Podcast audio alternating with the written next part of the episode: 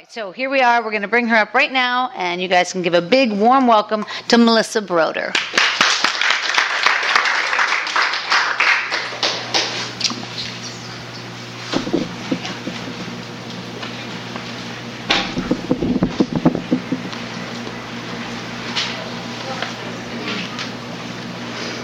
Mythic. The universe is vacant because I am here. I brought my holes, and all the men flew up inside. What got left behind are women who will save me. I want to lick a cosmic titty because God built me with these holes. So I am coming for you, God. If you are the mad cow, then I am your wayward calf.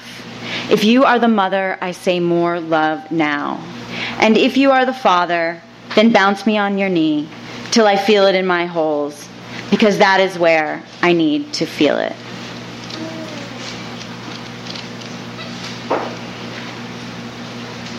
The nature of our concerns. This is a fire, a fire of learning to die. Fuel the fire with no objects specific to one generation, just a pyre of sitting in the collected whispers of all who have lived. Allow them to frighten you with their having passed and still keep sitting. Don't reach for any clothes or tattoos. You are always naked anyway, and yes, you do have angel wings that grow heavy with love sometimes. Love is all the time if you are quiet. How much are you quiet?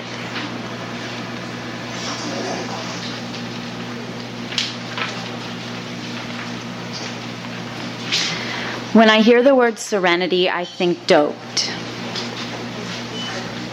I am told to sit and wait for it in the liturgy of moths, like there is even a choice. Like if I called, it would eclipse my sad sack of dark words. No, it would not. No, it would not. Every time I called, it came, but not like a thunderhead, not the lasers I expected. Always people, people words, or some piece of person ripped sideways. Sideways spirit, below as above. And no one is watching, but please believe it cares. I must believe it cares and cares. As hurt dots the sod, let my tongue unravel to lick a milky cord, even as I waste my minutes. Let me cream the cord right to my heart with syllable and spit, though it will never be what I want, and I am going to have to resemble me as I came into this desert, broken up and full of bones. Like the universe is too big to be seen all at once. Like the whale was already written. Like, okay, there is a light, but I cannot feel the nod. I will not get to feel the nod, and if I feel the nod, it isn't it.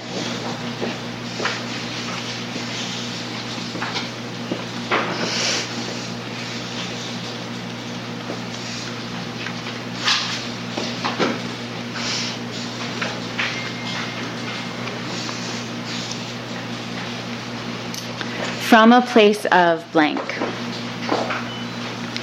I opened my eyes on day zero and said to the universe, Shake me. And the universe complied, which felt too real. So I built another universe within the universe and crawled inside. And I keep thinking my little universe is the only universe. But then I think, no, that is not the universe at all.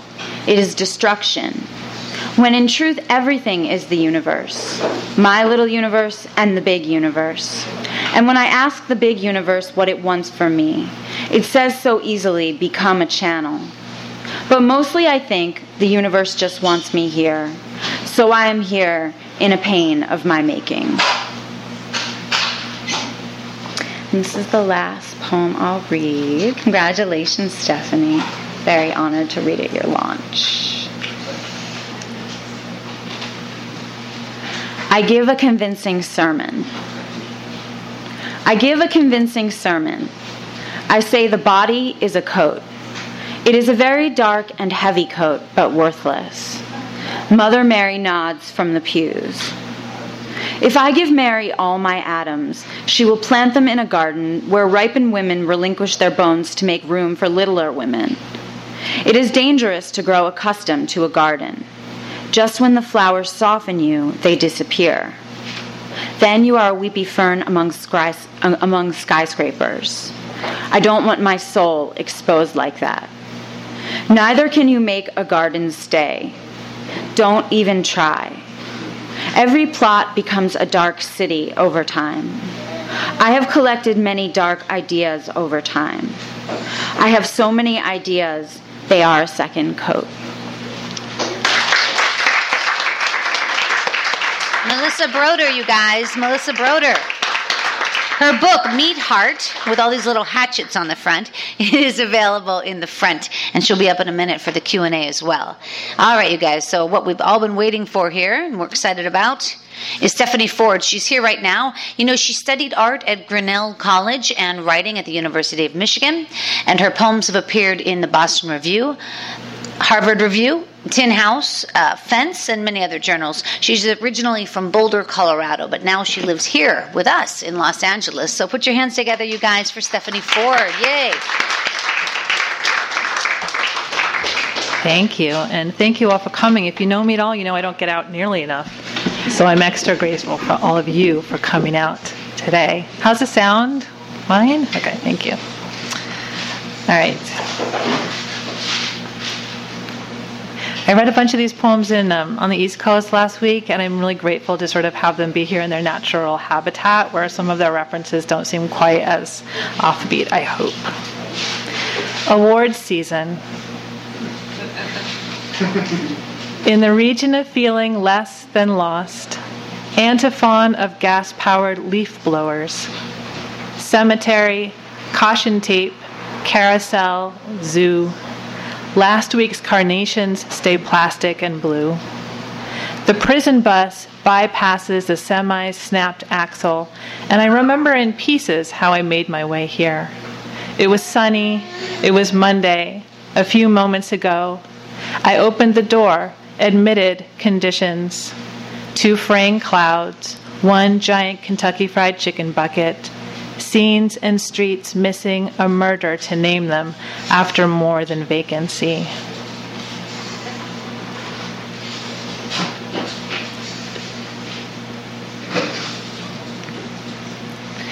Our victim,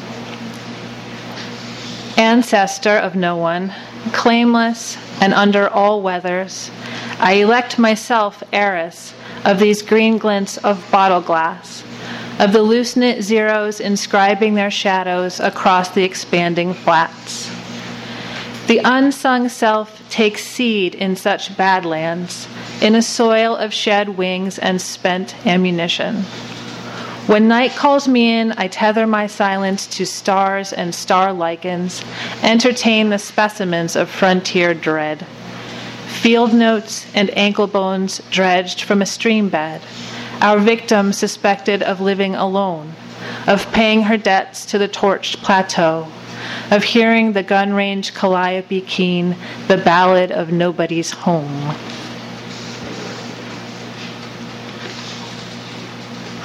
Um, this next one is called Saraband. A Saraband is a um, it's like a stately, slow dance that Baroque composers like Bach in, uh, incorporated into their um, their music suites. Um, but I was thinking of it in relationship to sort of the dance of entering freeways from on ramps at commute time, trying to make the best of it.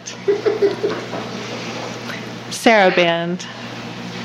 Two by two, we tempo the cloverleaf. Oh, I should say that too. So on the East Coast, a cloverleaf. It's a cute little green thing, right, that grows in lawns. What are lawns? it's a loopy way of getting on and off freeways. Two by two, we tempo the cloverleaf. Swallow blue downers with turn signals blinking, alone under Mercury, singing in stop and go. In the room without warblers, room full of sitcoms, few avenues lead us to the edge of arrest, to a union called Mourning the Luminous Future in photographs cut out and kept in our heads. In the orientation, didn't you too picture the glorious slime molds? Wolf's Milk, Tinder, Carnival Candy, doing their good work while the manager tugged at his clerical collar? We must be adrift in a really big church. Our silence is taken for abundance of worship. Still trying to feel and feel like a teen, to mean, repeating, I meant to be more and more delinquent, to better the lacewing and tree swift at temping, to do a sly kindness and do it without sleeping, to do, sashay past the guard gate, past discount liquors, past the landfill's last wink, be someone's favorite form of protest. Invite all this infinity to hammer me past sense, knife the guy wire of evening and reel. I live in California, so I drink water. Water.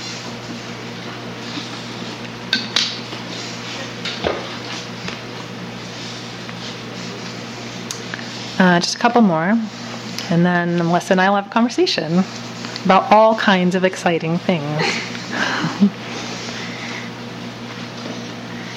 no, not that one. This is kind of the title poem of the book. Address Landlord, I am all pilgrim, lost in privet hedge and primrose, caught in every kind of bind. If you are so near and mine to please, we must be neighbors. Won't you grant me a gate pass that we may gin the juniper, share a porch swing, and drink to the ankle monitor of a day off? I too like to watch the pageant advance all evening between shows. Weekends, I have tried to master each of your tricky species larkspur, foxglove, black eyed Susan, the vivid cardinal at the feeder testing the domestic kitty. But, sir, what profit in your salamander, so thrifty it nibbles its own sloughed skin? And what compass in a wilderness, so whole it owns and inhabits us both? And the last poem I'll read is the longest one. It's just four um, sections, each one on its own page. So that's why I'll be flipping around. All I remember of meteorology. For I did disintegrate, did break on a slow day without gravity. Before the wind uprooted the fig tree, after the parade, between assassinations, because it was Xmas and I wanted to survive. I let my words leave me and tiptoed away. Let the bright world briefly be. I went to bits giddily, was all I saw shattered, adrift without objects, awake without eyes. It was nearly a life how I wanted to make light, how day brought its anthems and I drowned the day out left the news to the furniture and bent to the whispers, to the tempests I heard under actual statements, said no to the sun's blatant pills and saints, as if an unseeing star could lease me from time, could float me to the previous earth behind words. When I needed company, I let windows fill me and this storm that ruined a tree while I watched. It was a trilogy of weathers termites, rusty nails, mouse incursions. Then the theater of landing neither here nor there, when I could have been saved by a gift or a game, by letting the blunt nouns invade. When a cold wind proposes rain for days, the mind confabulates assorted bad endings out of any available shift in pressure. When every local god's gone global, I find myself straining in evening's wake, erased by passing skies and neighbors. In the green room, New Year's Eve, I breathed with the machine. The machine breathed with me. I was what I saw the gap, the interstice. In time, a marching band, the automatic cuff, a voice saying, Easy, easy. That's all. Thank you. So, um, again, thanks for coming, and especially thanks to Melissa Broder for agreeing to come and talk to me. Um, I finally get my notes. Hold on.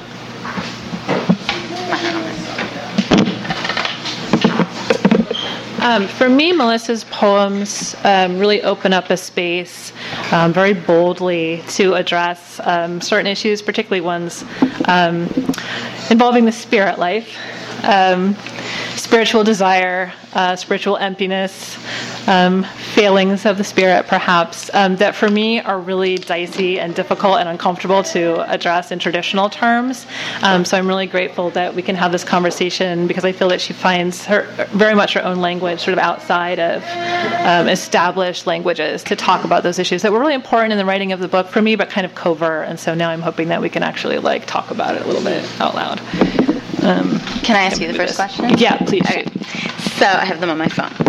Um, okay, so um, in in one of your poems, you talked about something called the awe industry, and um, and there definitely appears in your book to be a difference between sort of like a manufactured awe versus like the awe of nature, right? Um, and which is interesting, thinking of you also being like a, such a Westerner, right? Like we were right. talking earlier, and raised in Colorado, live here, right. college in Iowa.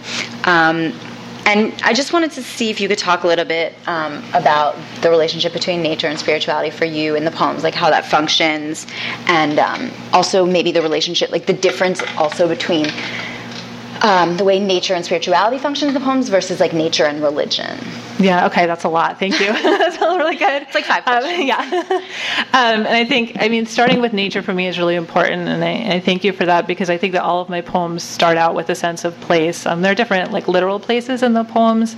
Um, like you said, Colorado, where I grew up, Iowa, and Michigan, which is sort of like my family's Midwestern roots, and um, and Los Angeles. And but I wouldn't say that they're kind of literal in all the poems. They're sort of they represent different things to me, and they and they intermingle um, in different poems in different ways. But I think that um, I, I want to talk about like vanishing and the will to vanish a little bit in regards to your poems too. But for me, um, I feel like the, the, the Western landscape always felt extremely um, present to the point of being overwhelming. I'm of that generation, like where you could actually feel that that nature was was really like strong and powerful and not only vulnerable. Now I'm like coming to see it in a different way also, which is, is sort of complicates that feeling.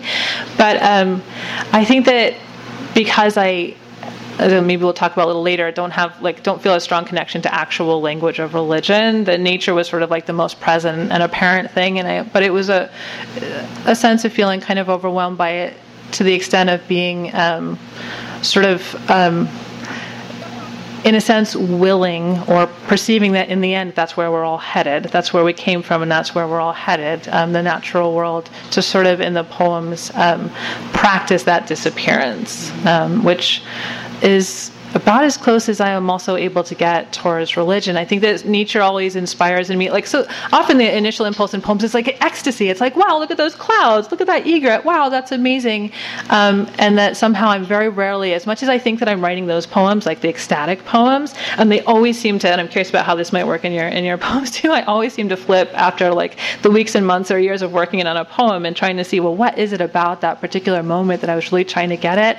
Um, I end up um, in a sense of um, like the fallen world, and myself within that is also fallen, and sort of willing um, myself to, to rehearse for a disappearance into that landscape. Also, a certain probably guilt ridden um, American feeling, which goes back to the all pilgrim thing of wow, this this this entire land is sort of um, uh, my existence here uh, comes from a very compromised morally position, and so well, it's like a almost like a will for a, a, reverse colonialism to just go back, go back in. It's there waiting for you. The land is waiting to to take you back in.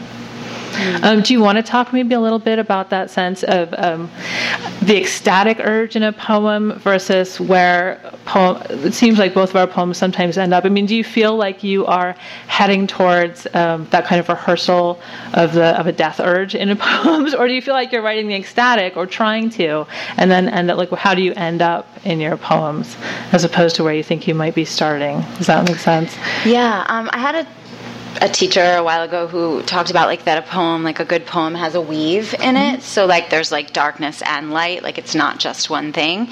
And um, so i think and that's like i feel like the way we kind of go through the world. Like even when you have like a, a bad day there's still like moments of light. And even when you have like a great day there's still like friction. That undertow, yeah. Yeah, right. and like just friction, like living in a body, living in the world.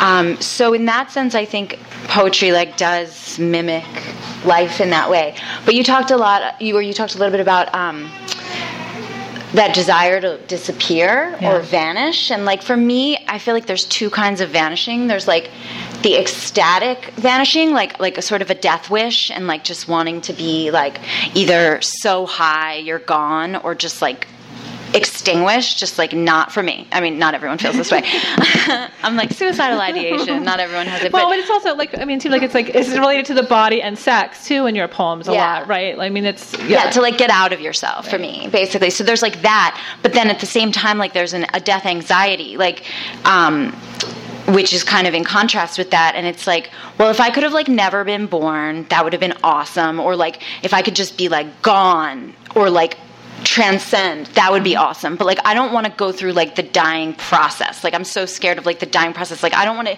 experience the disintegration. I just want to be disintegrated. So like like basically like death is like fine with me but like dying is like not fine with Not me at fine with all. You, yeah. so that i think comes through my poems like Yeah. there's two kinds of vanishing. There's like this great vanishing and then there's like a really scary vanishing where you're like watching yourself vanish which i think is probably connected to ego Right, that's right. And so, how I'm curious how the writing of poems then sort of um, fulfills, complicates, enacts that process. I mean, I was wondering, we were, I think, when we were talking uh, between ourselves earlier, sort of talking about um, how often a poem might arise from a sense of void. But I was also thinking, well, how often am I sort of like creating that sense of void in order to make an occasion for writing a poem?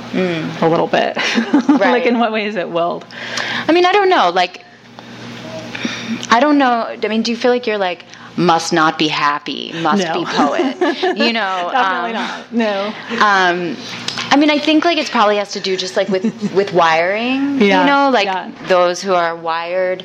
I think like that that thing that like makes life itchy Yeah. and like makes you kind of look a little bit like under the surface Mm-hmm. and like think about this shit is probably the stuff sorry there's children is kind of like the same thing that i would i think compels a person to like like why would you make art and why would you bother writing a po- like it's 2015 i actually i haven't read in a while and like as i was standing up here i had this moment where i was like i'm reading poems like and it's 2015 people. yeah it Yeah. felt very strange Right. um so i think it's like it's kind of it's like i think it comes from that same place that just like a desire for more than what the world is giving you Right. I mean, it's certainly for me, it's an impetus for reading poems, other people's poems, as sort of um, artifacts of surviving these questions on a momentary basis. I feel like that's one of the reasons I like reading your poems, or the poems that particularly draw me to them is this the sense of, um, you know, whether they kind of come out on top of the feeling or not. And I do feel like in my poems, I'm always like, this is the one where I'm going to kind of come out on top, where the, the life embracing moment is going to come out on top. And I'm surprised looking back at the book, like how often it sort of ends on the minor key. um, I'll try. I'll try for the other, you know, in the next one. But um, but that's certainly um, a reason to, to go to poems and to go to art for me. I think is to see that that process of sort of getting through those feelings.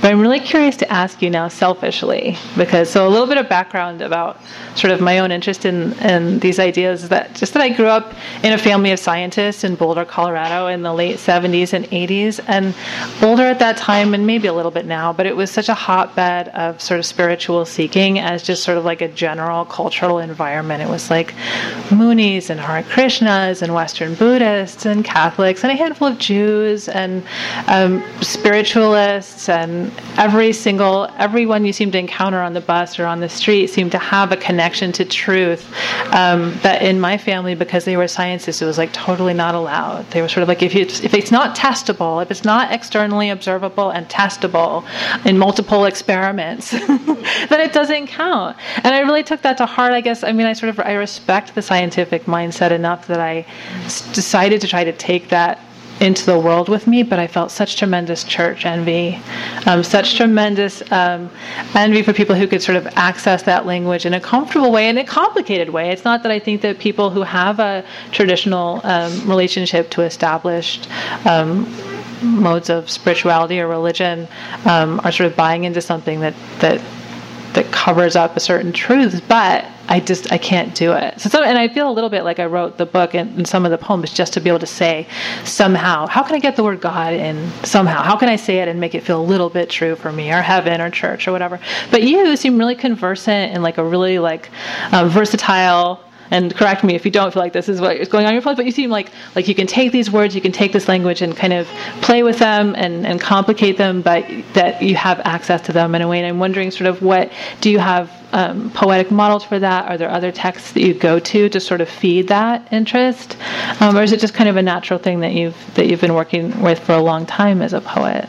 I think it's like I think it's actually kind of. I mean, I definitely like steal nouns from other texts all the time. Like And one you have thing, great nouns, so I mean, I love the nouns. they're not mine. I mean, like I just I They're don't the know. nouns. I feel like one way to like sort of debunk your own like narrative as a poet and get like kind of out of the ego is like to like I'll just if I'm reading something, um, a book that I love or like a collection of poems that I love, I'll just like take nouns that I like from it and just like get like a huge pile of nouns. And then like when I feel drawn to write a poem, I'll just like use that sheet and it kind of like derails me from what I think I want to say entirely, you know? Cuz so it's it's not like it's not conceptual art. I mean, my stuff's very lyric and like it's kind of a giant vagina. It's like basically just like a big like confessional poem. But um but like um but I think that that can sort of like derail you. But in terms of like the religious imagery, um, I sort of have a Christianity fetish, or I did. I did in Meat Heart and like some in Scarecrone. Right. My new book, like I've sort of stepped away from Right. the cross, but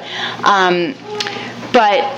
And I think that's because I like wasn't raised Christian. I was raised Jewish, and like, but the, I I always found like the Jewish God kind of a jerk, but like not enough of a jerk that I don't feel bad.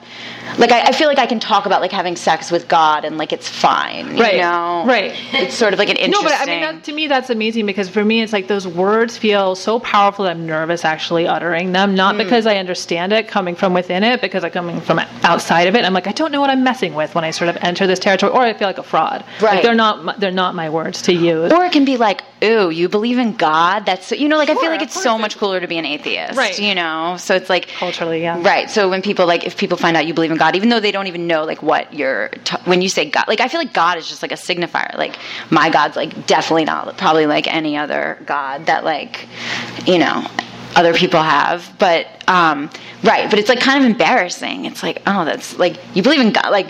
I don't know. Right. No, it's. I mean, it's sort of like. It's Do a- you watch like Christian Broadcasting Network? Like what?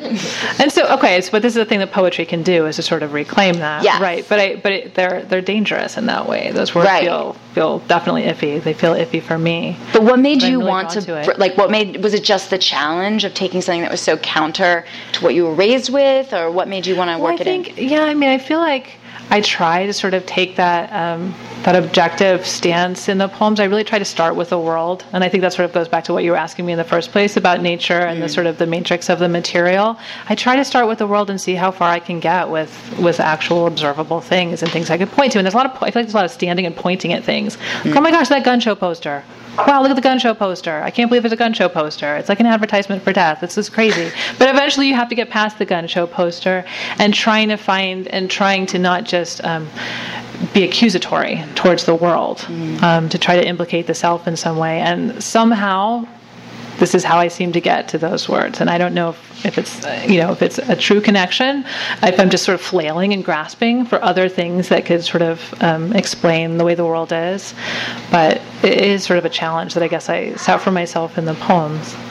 Um, I have a question for you, actually related Okay. to that, because you talked about like the matrix of the material, um, and I feel like one thing I love about your poems is like it can. There's a desire to look beyond the matrix of the material, or like as we were talking about, like even just the act of writing poetry is kind of. I think it's like a revolutionary act, or it's just, it's like weird, you know, like it, you're not like going to your nine to five job, coming home, watching TV, like you're like writing a poem. It's very strange, and um, it's a strange thing to do. But and I think that goes into like that desire for something more, right? Right, like certainly. Poetry is like taking life and it's like going at its slant. Yeah. Um, and I feel like um, I wanted to just see if you could talk about like the dichotomy and um, between kind of like living in the world and then like the desire to make something of it. yeah or transcend it or like because you were talking about the gun show poster and it's Right, like you can yeah, coexist but right. then you have judgment so it's Yeah. Um, maybe it's useful to say, even though it feels so pedestrian, that so much of um, the book and the poems in the book were conceived, not written. I'm not that skilled, but conceived while I was driving in traffic, like stuck in traffic, because I had a job where I, you know, I was like commuting from the west side to the east side, and I was in a car three hours a day, and I had um, a tremendous. I mean, I was, I was very pained by that. I was pained at being stuck in a car, as so many of us are during like what could be otherwise sort of useful moments of learning or exploration or something. But I'm like in the car. What can I do with it? How can I somehow salvage these moments? And so what I have is like what I can see, um, which are like really kind of you know like weird urban environments or suburban environments, um, crashes, um, you know, scary things, or every once in a while, look at that heron. Herons are great. Thank goodness for that heron. Um, but um, I think that that was actually a really important part of sort of trying to make something of a, a very um, mired in the body and in the physical world situation. How can I somehow um, make this a, a place for, I don't want to say prayer exactly, but I did sort of try to create moments that could have praise in them. And again, I don't think that in the end I always succeeded in that because it's not my natural. Um, my natural mindset, but I did try to sort of find something that could be um, rescued or saved from those moments of being stuck. Can we talk about panic and anxiety sure. real quick, and then the we'll trans- I was just thinking though, you could. It's like the transcendence of traffic. Yeah, know? exactly. I write all my. I used to live in New York when I was writing like the bulk of the um, those two books, and um, and then I've been writing poems in LA. But now I'm writing longer pieces simply because I used to write on my iPhone on the subway, right. and now I dictate on Siri in my car, so that it's just getting like really. So it's like the condition, yeah, the yeah, material like conditions. you work with like the landscape, yeah. you know. Exactly. It's like Van Gogh. You're like working with chiseling, yeah. working no. with the landscape, painting, painting. Yeah. Okay, so yeah. Um, because it was sort of I don't know I feel weird asking you this question, but it was in both of our work. So um, we we've both addressed anxiety and panic in our work, um, and I was curious to I just was curious about your thinking about it in terms of have you learned anything about what is sort of a medical condition that you know should be treated um, and addressed in concrete ways um, as a poet or vice versa? Have have the two sort of uh, uh, has the writing of poetry in some way helped you with anxiety and panic, or um, has panic and anxiety sort of gotten you to an interesting place poetically? I mean, I'm like such an anxious person, and anxiety for me like exists on so many different levels that I think it like meets poetry in all kinds of ways. Like there's like the sort of physical anxiety of like having an anxiety disorder that like you know I go to cognitive behavioral therapy, I have meds, you know it like kind of works, um, and then like there's like the sort of more um, existential anxiety, which for me is like the scariest one, and like where you kind of look at life and you're like, wait, I don't know what this means, and it's like really scary.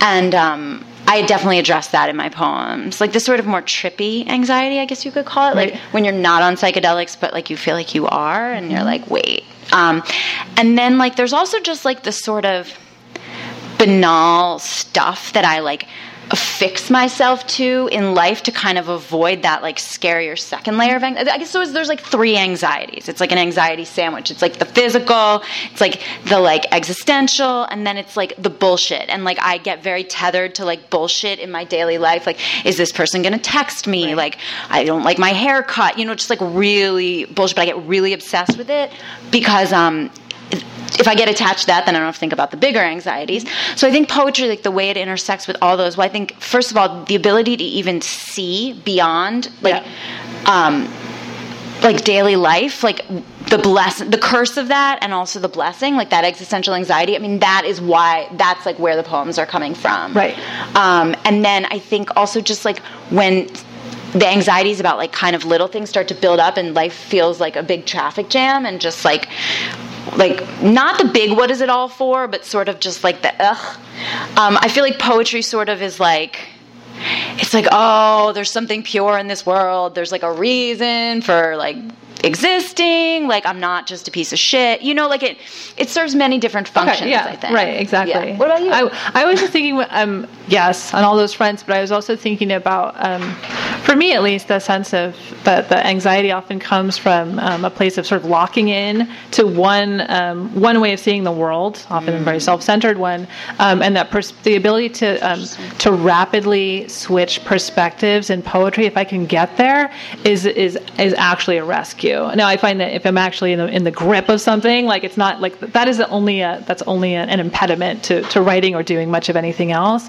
But in terms of something that actually can be learned from a from a habit of writing and reading poetry, um, the sort of um, the ability to say this and or this but or this or mm. is ex- extremely helpful to sort of rapidly get out of one locked in perspective on the world and see um, sort of jettison myself out of that to somewhere else um, is, is really great. I recommend poetry for that reason to any fellow sufferers out there. That's um, real. I never thought of it that way, and that's really. And, cool. it's not something that you know helps in the moment, but certainly I think it's you can sort of train your brain, um, and it's one of the things that because I started as a fiction writer um, for five or six years, I was working on a novel, and talk about having to be sort of stuck in a fixed position. I mean, writing writing fiction is, a, is an amazing thing, and I, and reading fiction is a great way to get yourself out of any particular bind um, psychologically. But um, for me, that that mental work of having to stay in a story for all those years and pack everything that I was experiencing um, into into that one narrative line um, to to have this moment, which you're not supposed to have in fiction, to have this epiphany, like oh my god, I'm a poet,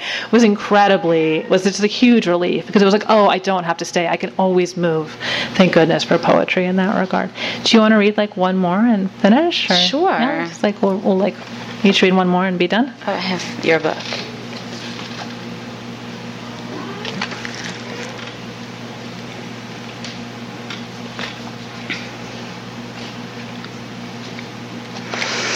Spirit Fear. The room where I will die is everywhere. I am hiding from a signal on the road. Signal from the angels or signal from the mother. Signal from the dog who is a wolf, who is me. Signal from myself that I gag not to hear. Signal from the earth and under the earth. And I hear the roar of the walls. I eat a young man in the room of my death. I make everyone into a lantern.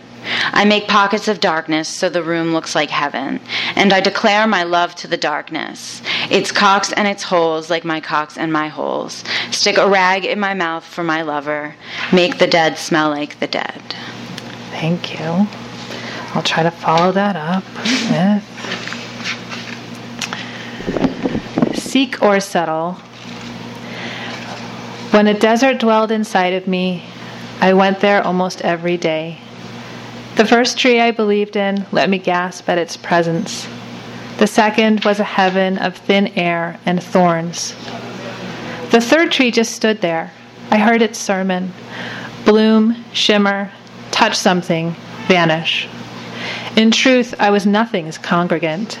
I followed what fed me, fell in love with phenomena cat's claw, bitter bush, distance, thirst, the outreaching limbs of every living thing. If I long to long for more than the next rain, my desert taught me how to be less than myself, a wealth of evidence nobody read. In truth, I was never pregnant with reverence, except for that time I drifted around for hours, for years, getting nowhere, just here. Thanks.